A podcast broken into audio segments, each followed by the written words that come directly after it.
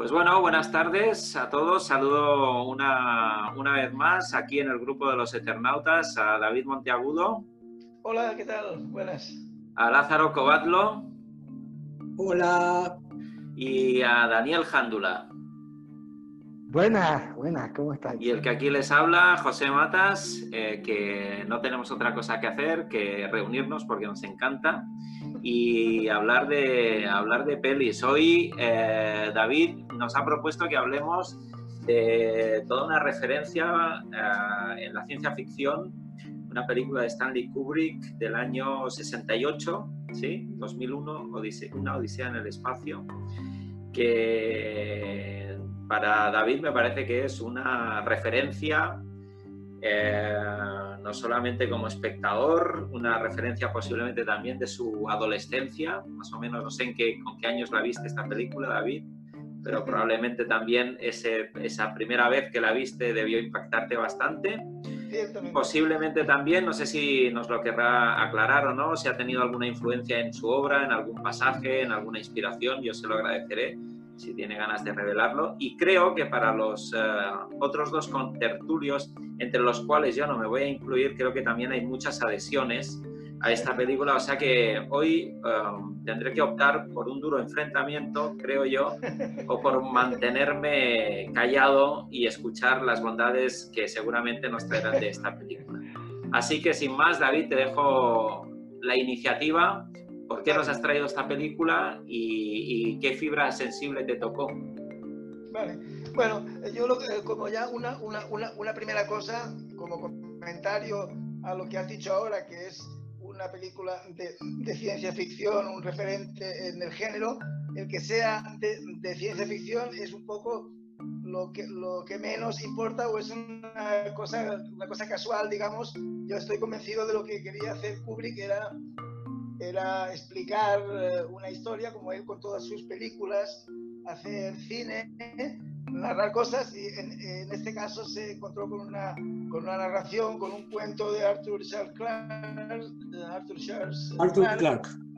Arthur, Arthur, Clarke se, se, encontró con un cuento breve que le pareció interesante, ¿no? Entonces eh, eh, también hay que decir, aunque los que ya los que conocen la, la película lo saben, que el libro de, 2001, una, odisea del espacio, fue posterior a la película y que la película parte de un cuento breve. Pero bueno, eh, lo que quería decir yo es que, es que cuando uno piensa en lo que ocurrió entonces, en lo que pasó, pasaba entonces en el cine, en los grandes estudios, ¿eh? porque claro, esta es una película que se estrenó en el 68, entonces uno siente una envidia terrible y una, una nostalgia de cómo estaba el patio entonces, porque 2001 es una película de arte y ensayo, es una película underground, es una, es una pasada, es una película en absoluto, una película completamente minoritaria ya por su planteamiento, por,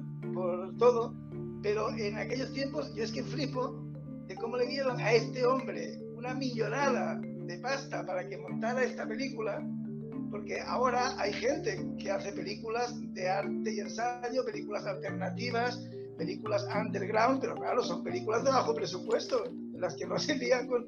Pero pensad unos tiempos en los que unos grandes estudios como es la Metro Golden Mayer le daba a este hombre una millonada eh, para, que, para que hiciera, o sea, le daba el, el presupuesto que ahora sería una de las películas de los Vengadores, ¿eh?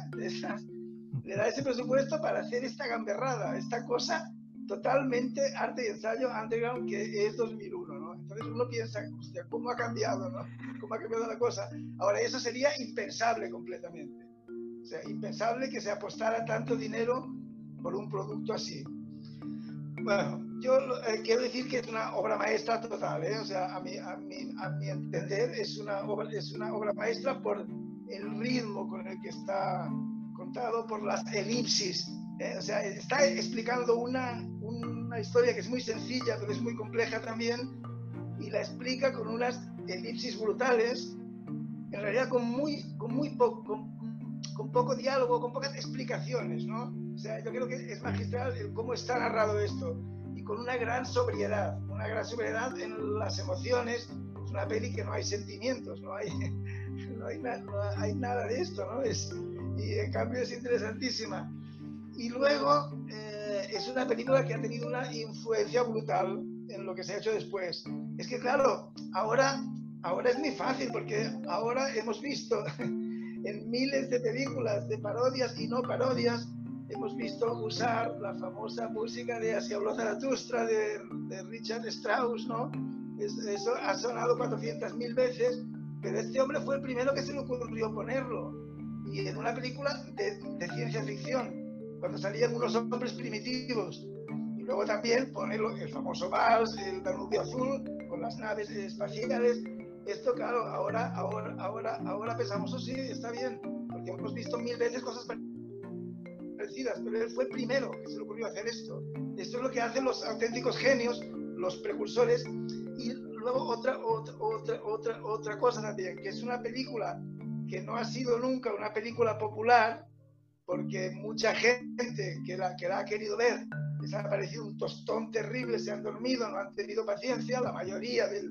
Porque claro, pensar en las mayorías, ¿no? Las inmensas mayorías, no son intelectuales, no son... Entonces es una película que no ha sido nunca una película popular, ha sido una película siempre minoritaria, pero en cambio ha tenido una trascendencia terrible y, y curiosamente, aunque no es popular, al final lo ha sido en el sentido de que todo el mundo, todo el mundo conoce ha visto alguna imagen o sabe esa música de, de, Richard Strauss con los monos, el mono pegando con el hueso, eso ya forma parte de la cultura popular, aunque nadie haya tenido de la paciencia para leerlo, digamos. Es como ahora que todo, todo el mundo sabe que Don, Don Quijote estaba, estaba loco y que se fue contra los molinos de viento porque pensaba que eran, que, que, eran gigantes. Realidad muy poca gente se, se ha, ha, leído todo el Quijote, muy poca en comparación con la población total, pues con esta película ocurre, ocurre lo mismo. Y esto ocurre con los grandes mitos, que al final acaban convirtiéndose en cultura popular. Otro síntoma de su popularidad es el que haya, se hayan hecho parodias. O sea, el, el, que se hayan, el, que se hagan parodias, una parodia para el público, para el gran público, en cualquier programa humorístico, es la, la mayor prueba de popularidad, o sea, de que algo ya forma parte de la cultura total. Y ya, uh, como, como, como Matas me, me, me, ha preguntado en concreto sobre mi experiencia, mi, mi, mi encuentro con esta película fue una cosa una, una revelación, una epifanía total, como dicen los cursis.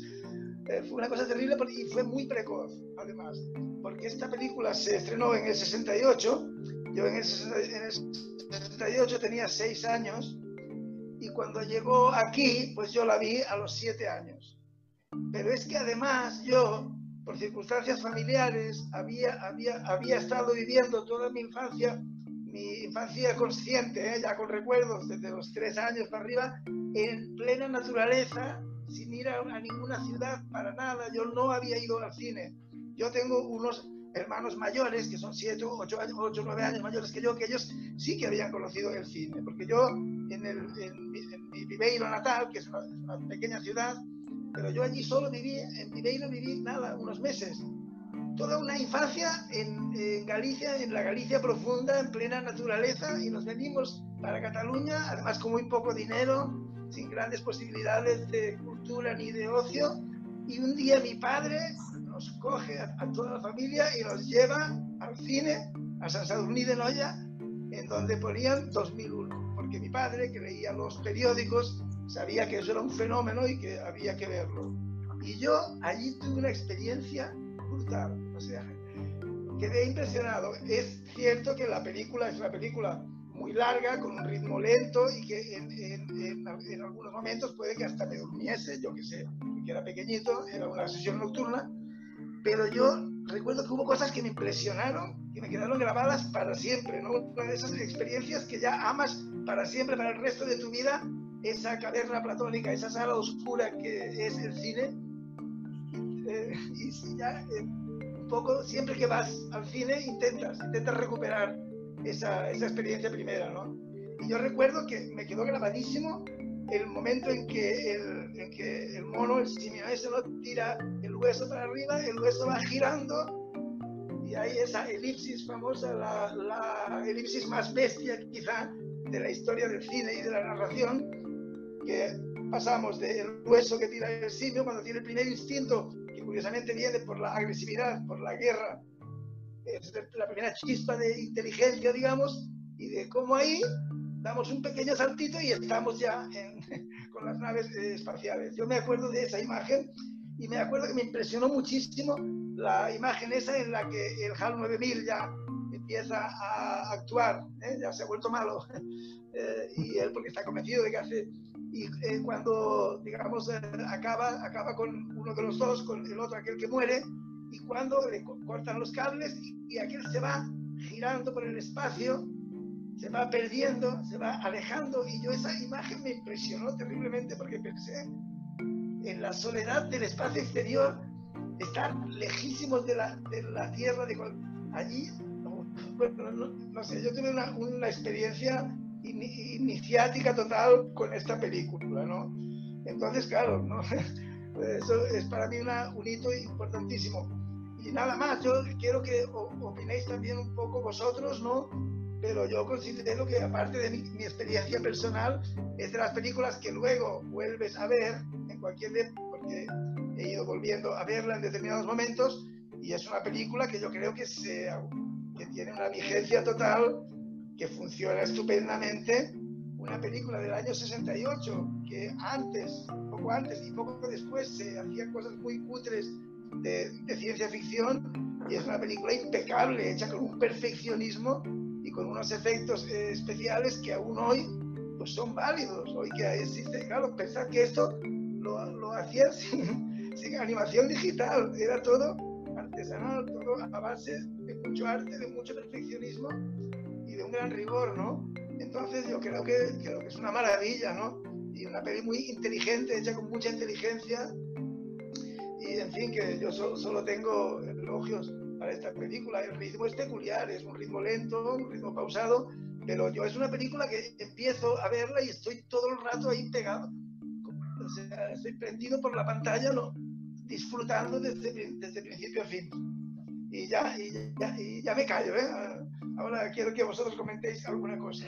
Bueno, a nadie le quedan dudas, ¿no? De que David es un verdadero una entusiasta. maravillosa has hecho, muy, muy bien. Eh, eh, coincido plenamente. Eh, yo también recuerdo toda esa parte cuando, cuando, cuando tira el hueso totalmente eufórico y el hueso empieza a girar en el aire al compás del Danubio azul, si no me equivoco. No, no de, la música de Strauss en este caso. Que, sí, este el Danubio azul. El Danubio azul y poco a poco, y no, inmediatamente se va convirtiendo en la plataforma espacial, Eh, hay algunas cosas que, bueno, a mí me llaman mucho la atención. Eh, la computadora esta HAL, que luego se, vuelve mala, ¿no?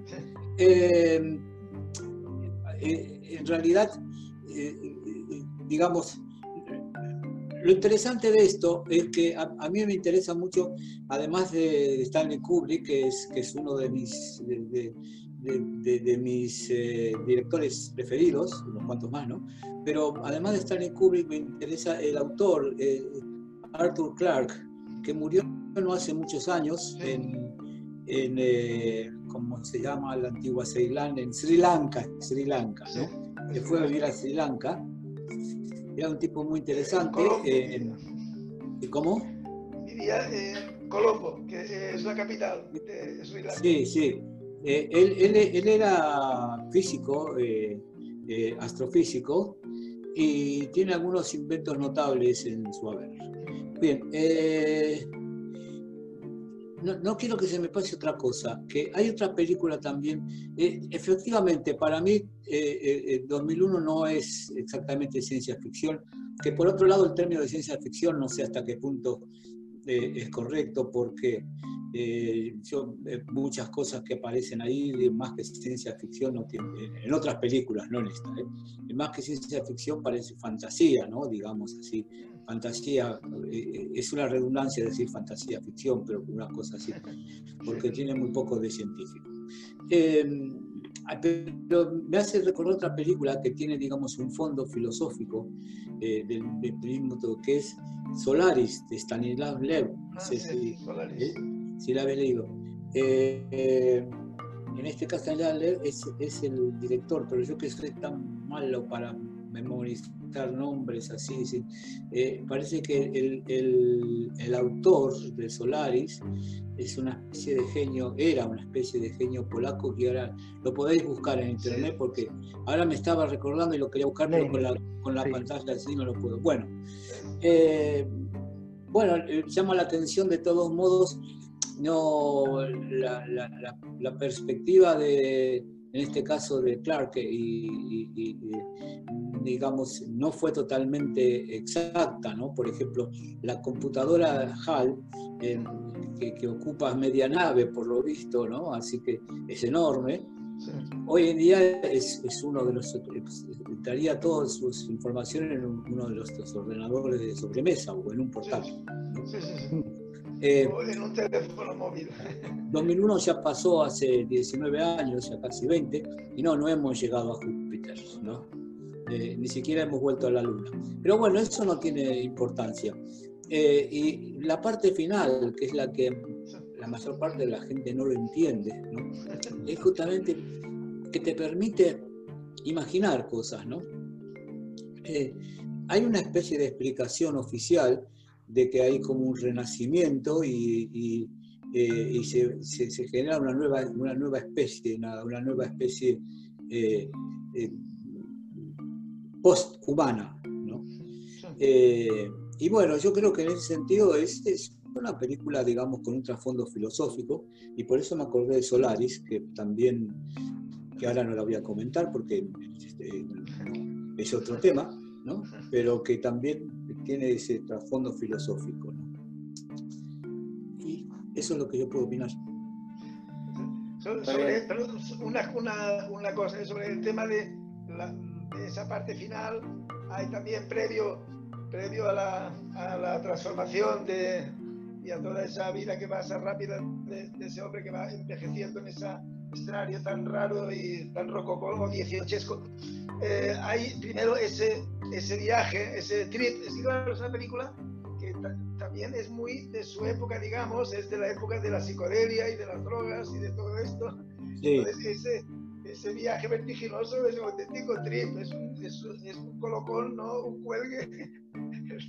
el tío va ahí eh, hasta que llega, bueno, al núcleo mismo, ¿no? Es un poco, también dicen que si, que, que, que, si la nave, la nave esa larga en la que viajaban, tan larga, con una cola muy larga, con una, con una cabeza redonda delante, un poco es como un espermatozoide, tiene la forma de un espermatozoide, porque va a fecundar el óvulo para crear esa nueva, esa nueva criatura, ¿no? Incluso en el viaje, en el trip ese, junto con muchas imágenes modificadas, imágenes, algunas son paisajes terrestres, simplemente también parece ser que incluso escenas de las primeras que se consiguieron eh, imágenes, perdón, de las primeras que se consiguieron en el, en el amnios, en el líquido amniótico de un, de un feto que se está gestando, ¿sabes? Cuando se ven como esas tintas, esas... O sea que ahí hay mucho, hay, hay, hay, hay, también muchas leyendas y muchos mitos, como ocurre con todas las películas así famosas, pero hay cosas muy interesantes sobre eso. ¿Tú qué opinas, Dani? en, todo caso, en todo caso eh, eh, eh, toda esa parte de la película no es para nada explícito, es lo que te permite a ti completarlo ¿no? y, y, completarlo con tu propia versión. Sí, es, totalmente, se, se sale de, lo, de, lo, trillado, de esa película evidentemente se sale de lo trillado, es un experimento total. Sí. Sí, Kubrick siempre fue muy esquivo con las explicaciones. Cada vez que le preguntaban, el tío se, tenía una habilidad tremenda para escapar. Se decía algo y, se escapaba del tema, y automáticamente saltaba a otra cosa, porque no quería, yo creo que muy hábilmente, pues era un tío inteligentísimo, él no quería romper esto que, que estáis comentando, de que cada espectador al final le acaba poniendo decía porque no, no, hay una intención narrativa, que es lo que a mí siempre me ha chocado, ¿no? Esto también lo decía algo, algo de esto también decía David antes, ¿no? No hay, no hay una ambición de, explicar nada, ni de ni, siquiera de desarrollar una historia. Eh, de hecho, de hecho eh, para intentar comprender, entre comillas, algo, yo siempre recomiendo a la gente, lee, lee la novela también, o sea, porque cuando lees la novela empiezas a arrojar luz sobre cosas de la película sin, sin, llegar a dar una explicación completa siquiera, pero sí que es verdad que arrojas algo de luz sobre la película y al contrario, la película va a, porque como tanto novela como película se compusieron al mismo tiempo, ¿no? Eh, muy curioso, ¿no? También este fenómeno. Yo, yo me estoy acordando, estos días, estos días me estaba acordando de la primera vez que la vi que, fue un verano, una noche de San Juan. Me acuerdo que, no sé, que me habían dicho que ponían la película en televisión y yo la había puesto a grabar y me había ido, porque en mi tierra, en San Juan, esa fiesta como que es muy importante porque hacemos hogueras, hacíamos, bueno, la hacíamos, ahora ya no se hace. Pero mi, cuando yo tenía 13, 14 años, que fue cuando vi 2001, la primera vez, pues entonces nos íbamos a la calle, hacíamos hogueras enormes, ¿no? Y era una cosa como muy ancestral, éramos casi como los monos de... pues claro, los niños nos poníamos, nos poníamos a tirarle piedras a las hogueras y nos poníamos a pegarle gritos y nos comportamos igual que los... Y, además el palo mayor de la, donde montamos la hoguera era un poco como, como el monolito, ¿no? tenía una serie de, una serie de, de conexiones ahí extrañas, ¿no? Me acuerdo ir, ir a subir a, subir casa a comprobar si el vídeo, pues yo ya tenía en VHS, ¿no? Ahí lo, habíamos lo había programado incluso, ¿no? claro, yo llego allí con esa tecnología tan de 2001 en realidad, ¿no? Que era, que era mi vídeo. y, me acuerdo de subir a comprobar si efectivamente estaba grabando la película, Y digo, voy a ponerla un momento a ver, a ver por dónde va. Y claro, pongo la película y era, la, había, estaban echando, creo, en el programa aquel de Garci, de, Qué grande es el cine, ¿no? Y, fue un experimento rarísimo, porque yo pongo la tele y lo primero que veo son pues imágenes así de muchos colores moviéndose. Que era la, escena esta con, con Ligeti de fondo. y claro, digo, yo ¿qué, qué, estoy grabando? Dios mío, ¿qué es esto? Pero me pasó un poco lo que explicaba David, este, este efecto de, quedarte hipnotizado completamente. O sea, yo me quedé ahí mirando aquello sin entender nada. Y recuerdo que fui incapaz de apagar la tele. O sea, yo, yo me ponía la tele y ver aquellos colores, de repente el ojo ese parpadeando y con los filtros cambiando y todo esto. Luego la escena del señor, el señor ahí acostado en la cama y apuntando así al, monolito, claro. Yo me quedé pillado y digo, ¿qué, es esto? Y ya no, y recuerdo no, no, no volver a la calle. Yo eh, cuando acabó la peli lo rebobiné y me puse a verla desde el principio otra vez. Y lo mismo, el mismo efecto que comentaba David, de, total hipnosis ante aquello, de decir que ¿qué es esto? No lo estoy entendiendo, pero es que no me hace falta, además, entender para nada. Y, yo creo que ha sido algo que con el tiempo cada uno le ha ido añadiendo sus propios significados. Eh, eh, para mí la explicación más convincente de qué es ese monolito, que por supuesto es la mía,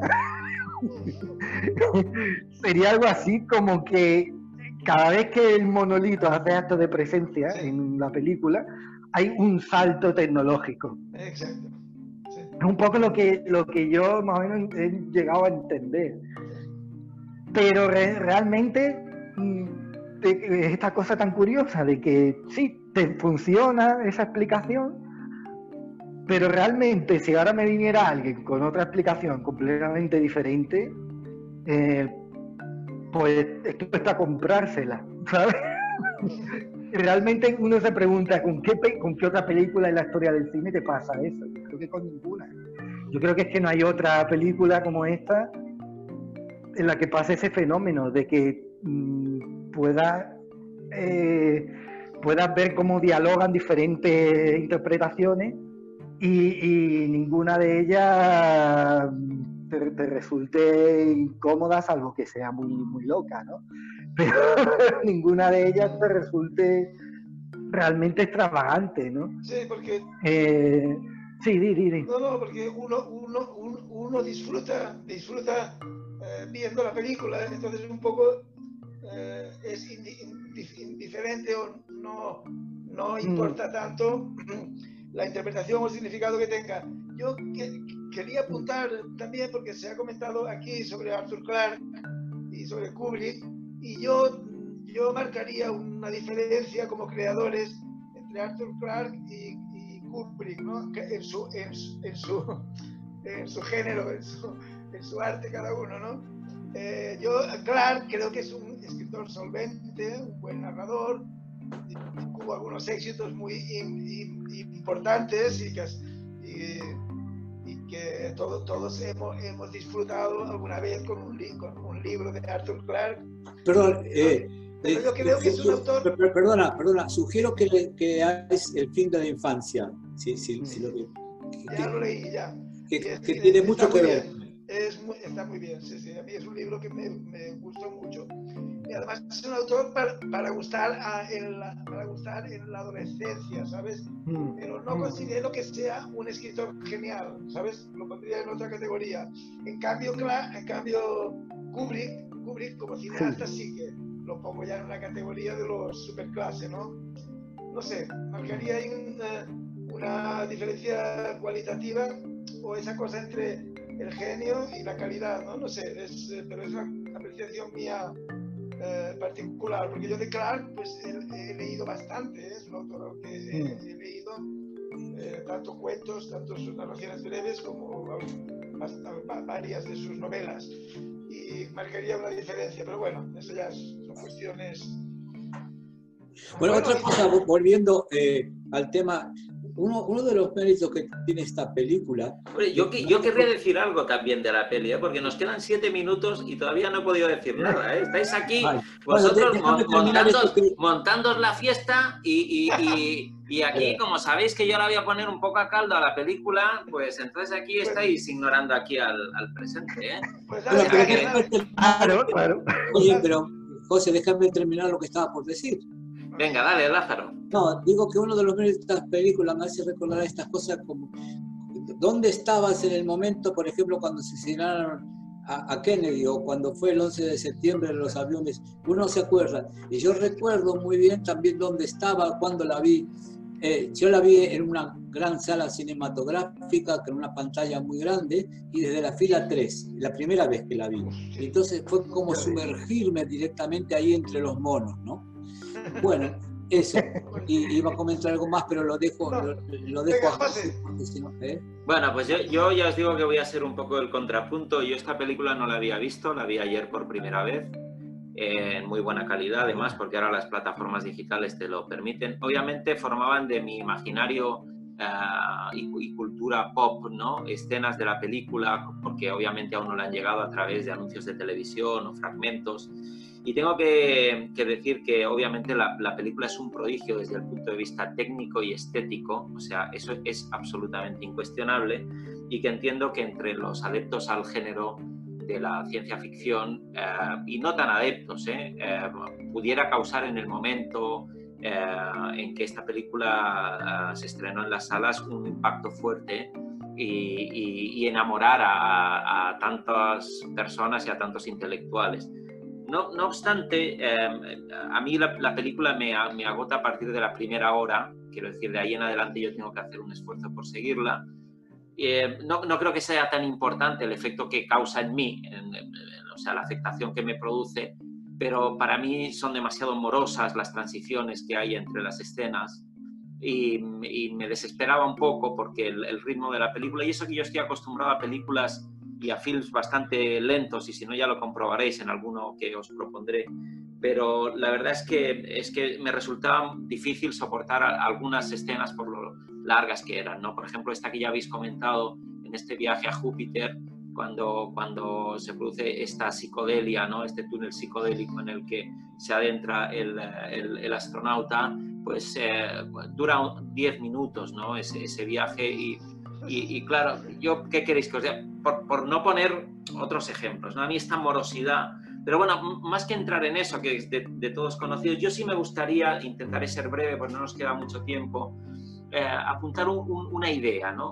Y es que em, yo creo que en busca de esta eh, verosimilitud en cuanto al, a la recreación eh, del, del, marco, del entorno eh, que consiguió Kubrick, porque obviamente después de 50 años está vigente, es una película que no queda obsoleta cuando uno la ve, em, en busca de esta verosimilitud, de, de, de encontrar que fuera creíble lo que estaba contando, eh, creo que olvidó ah, un, par de detalles. ¿no? Eh, uno, y es que los, los, tipos estos que andan en la misión, eh, que van a, Júpiter y que se dan cuenta de que, bueno, ahí hay algo que no encaja y la máquina luego se pone en contra de ellos, a los tipos los vi poco afectados. O sea, psicológicamente me parece, me parece de poca credibilidad y verosimilitud una reacción humana, ¿no? porque todo el tiempo se nos presenta como humanos a estos tipos, y los encontré de, una frialdad que algunos lo podéis contextualizar como que es algo propio ¿no? De, ¿no? de algo que ocurre cuatro millones de años después de estos simios eh, ¿no? que aparecen al inicio de la película. Em, y, por otro lado, eh, esa falta de afectación de los personajes me parece excesiva en cuanto a la máquina. ¿no? La máquina, esta, esta cosa de que empieza a decir que tiene miedo cuando la van a desconectar, ¿no? Eh, me parece un poco ñoña, la verdad, ¿eh? lo digo con todo el respeto y, sin ánimo de, Pero, no sé, en realidad a mí la magia de esa máquina que no se nombra en ningún momento es que es una máquina con conciencia. Entonces, eh, es, ese Perdona, sí que se nombra, Hal, Hal se nombra. Sí, pero que, pero que se hace mucha referencia al tema emocional, cuando en realidad es una máquina que no solamente tiene una mente, sino que además tiene una teoría de la mente de los otros. Eh, quiero decir, es como un humano, ¿sí? pero encarnado, por decirlo así, en, en, unos cuantos cables. ¿no? Entonces, ahí hay una cierta contraposición entre la eh, exacerbada eh, afectación de la máquina en ese momento culminante donde se resuelve uno de los conflictos de la historia, ¿no?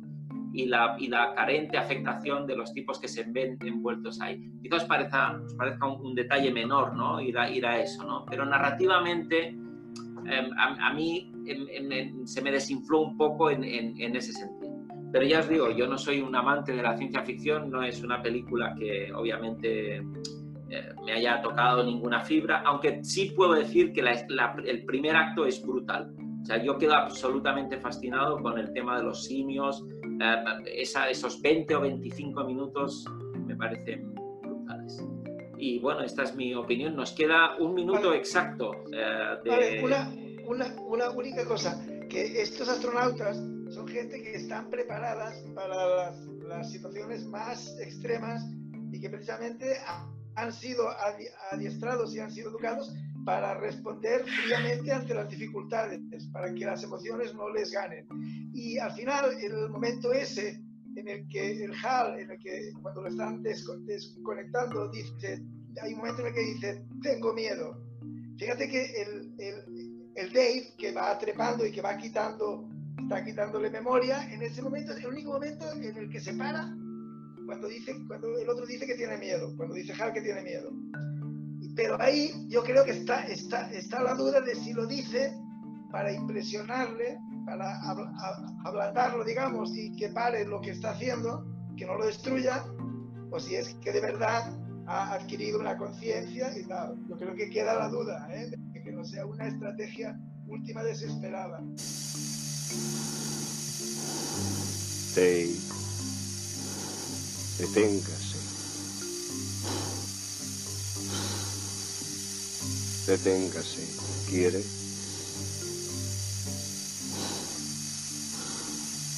Deténgase, Dave.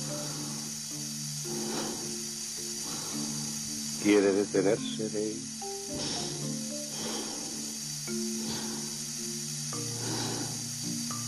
Deténgase, Dave.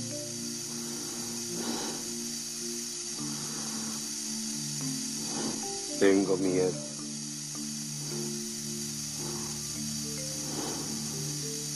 Tengo miedo de.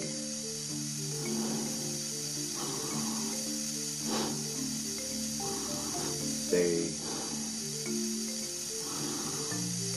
Mi cabeza se va.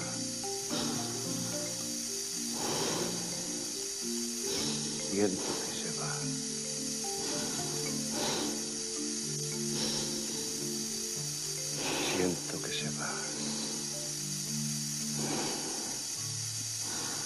Cabeza se va.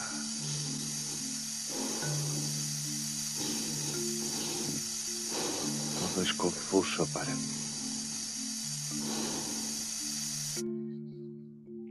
Bueno, pues como iba diciendo David hace un rato, ¿no? que me, contradecía en este, para él era un momento culminante ¿no? de, la película y yo lo he vivido con, pues con, con cierta. ¿no? De, en fin, que, que me he desinflado un poco ahí. Eh, bueno, pues mi, mi planteamiento sobre la película, como os decía, ¿eh? sin ser, y con esto resumo y cierro, sin ser un, un amante del género, yo puedo apreciar que es una magnífica película, quiero decir, esto lo, lo digo de entrada, aunque yo no pueda disfrutar de ella o no disfrute de ella de la manera que lo hacéis vosotros o lo habéis hecho vosotros. Eh, y, y- y un poco el comentario que hacía era que quizá en busca de esa, de esa excelencia, ¿no? En cuanto a las cuestiones técnicas y estéticas de la película, que son eh, de verdad apabullantes, ¿no? porque uno se da cuenta de que ese contexto en el que nos sumerge la película puede ser un contexto completamente realista. No es una fantasía, como decía Lázaro, no estamos en un entorno fantástico, estamos en un entorno hiperrealista y yo me ha faltado poder ver un poco más a, los personajes en cuanto a su subjetividad. ¿eh?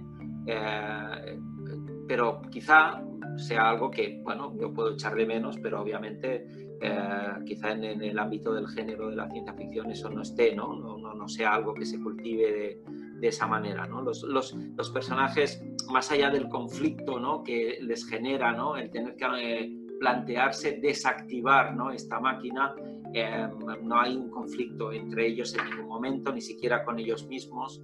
En fin, eh, un poco más de profundidad en esa cuestión, porque si vamos a, si Kubrick verdaderamente se planteaba, o en este caso Clark, ¿no? Eh, se, planteaban algo con respecto a, qué somos en el universo, eh, yo me parece que el, el, individuo humano aparece muy desdibujado ahí y, y, y no acabo de, de, de, poder ponerme en la piel de un, de, una, un tipo que está en una misión uh, de esa naturaleza.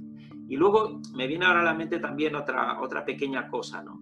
que es eh, esta, esta idea de la tecnología, ¿no?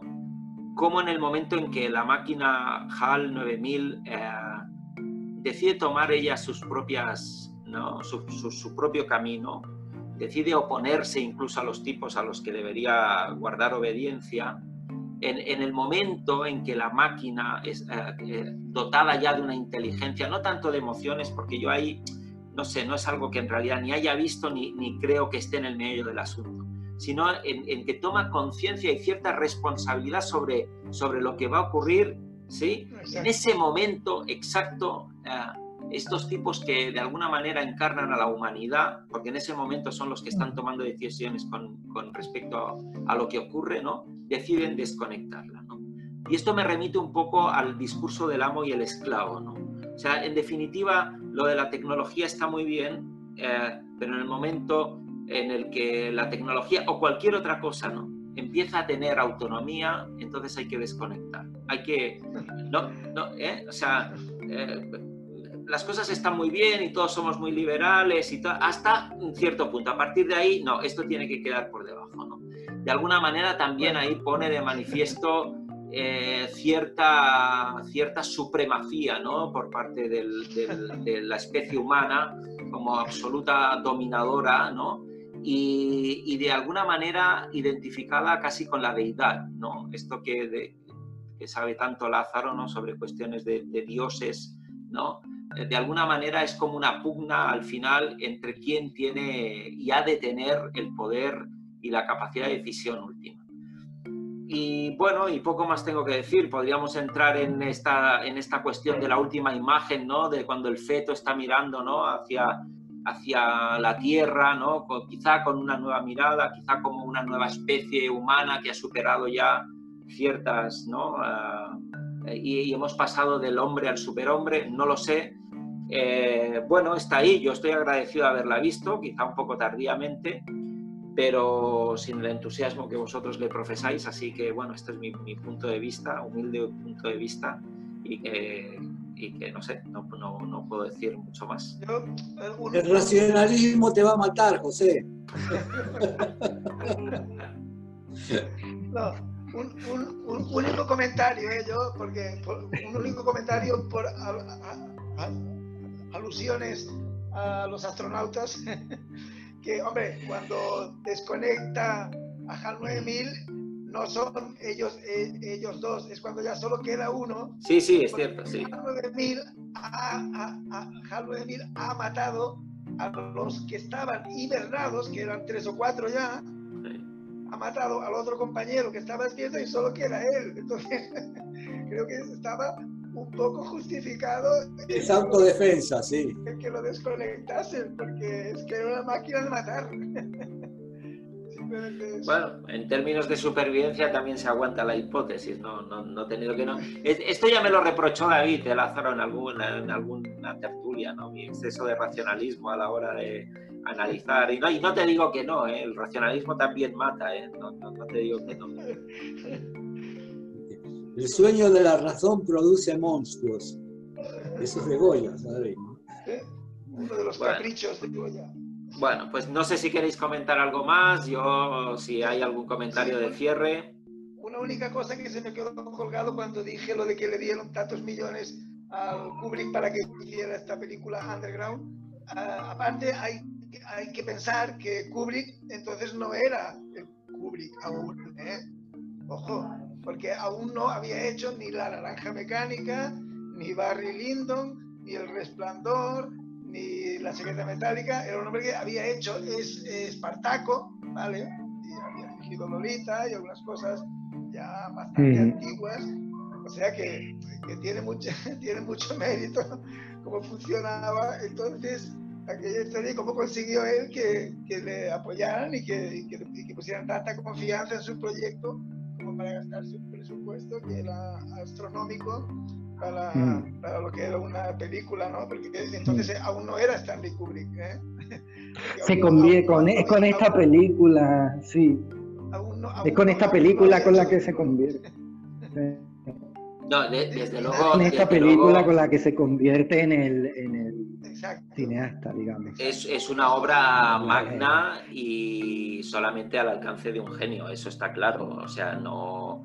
Eh, que, que hay, cosas para las que uno quizá no tenga la suficiente sensibilidad, pero no desde mi racionalismo también puedo apreciar eh, que estamos ante, ante una obra maestra por la concepción misma. Esto tiene 50 años, o sea, eh, es algo rompedor eh, y obviamente o sea, uno no puede hacer otra cosa que alabarlo.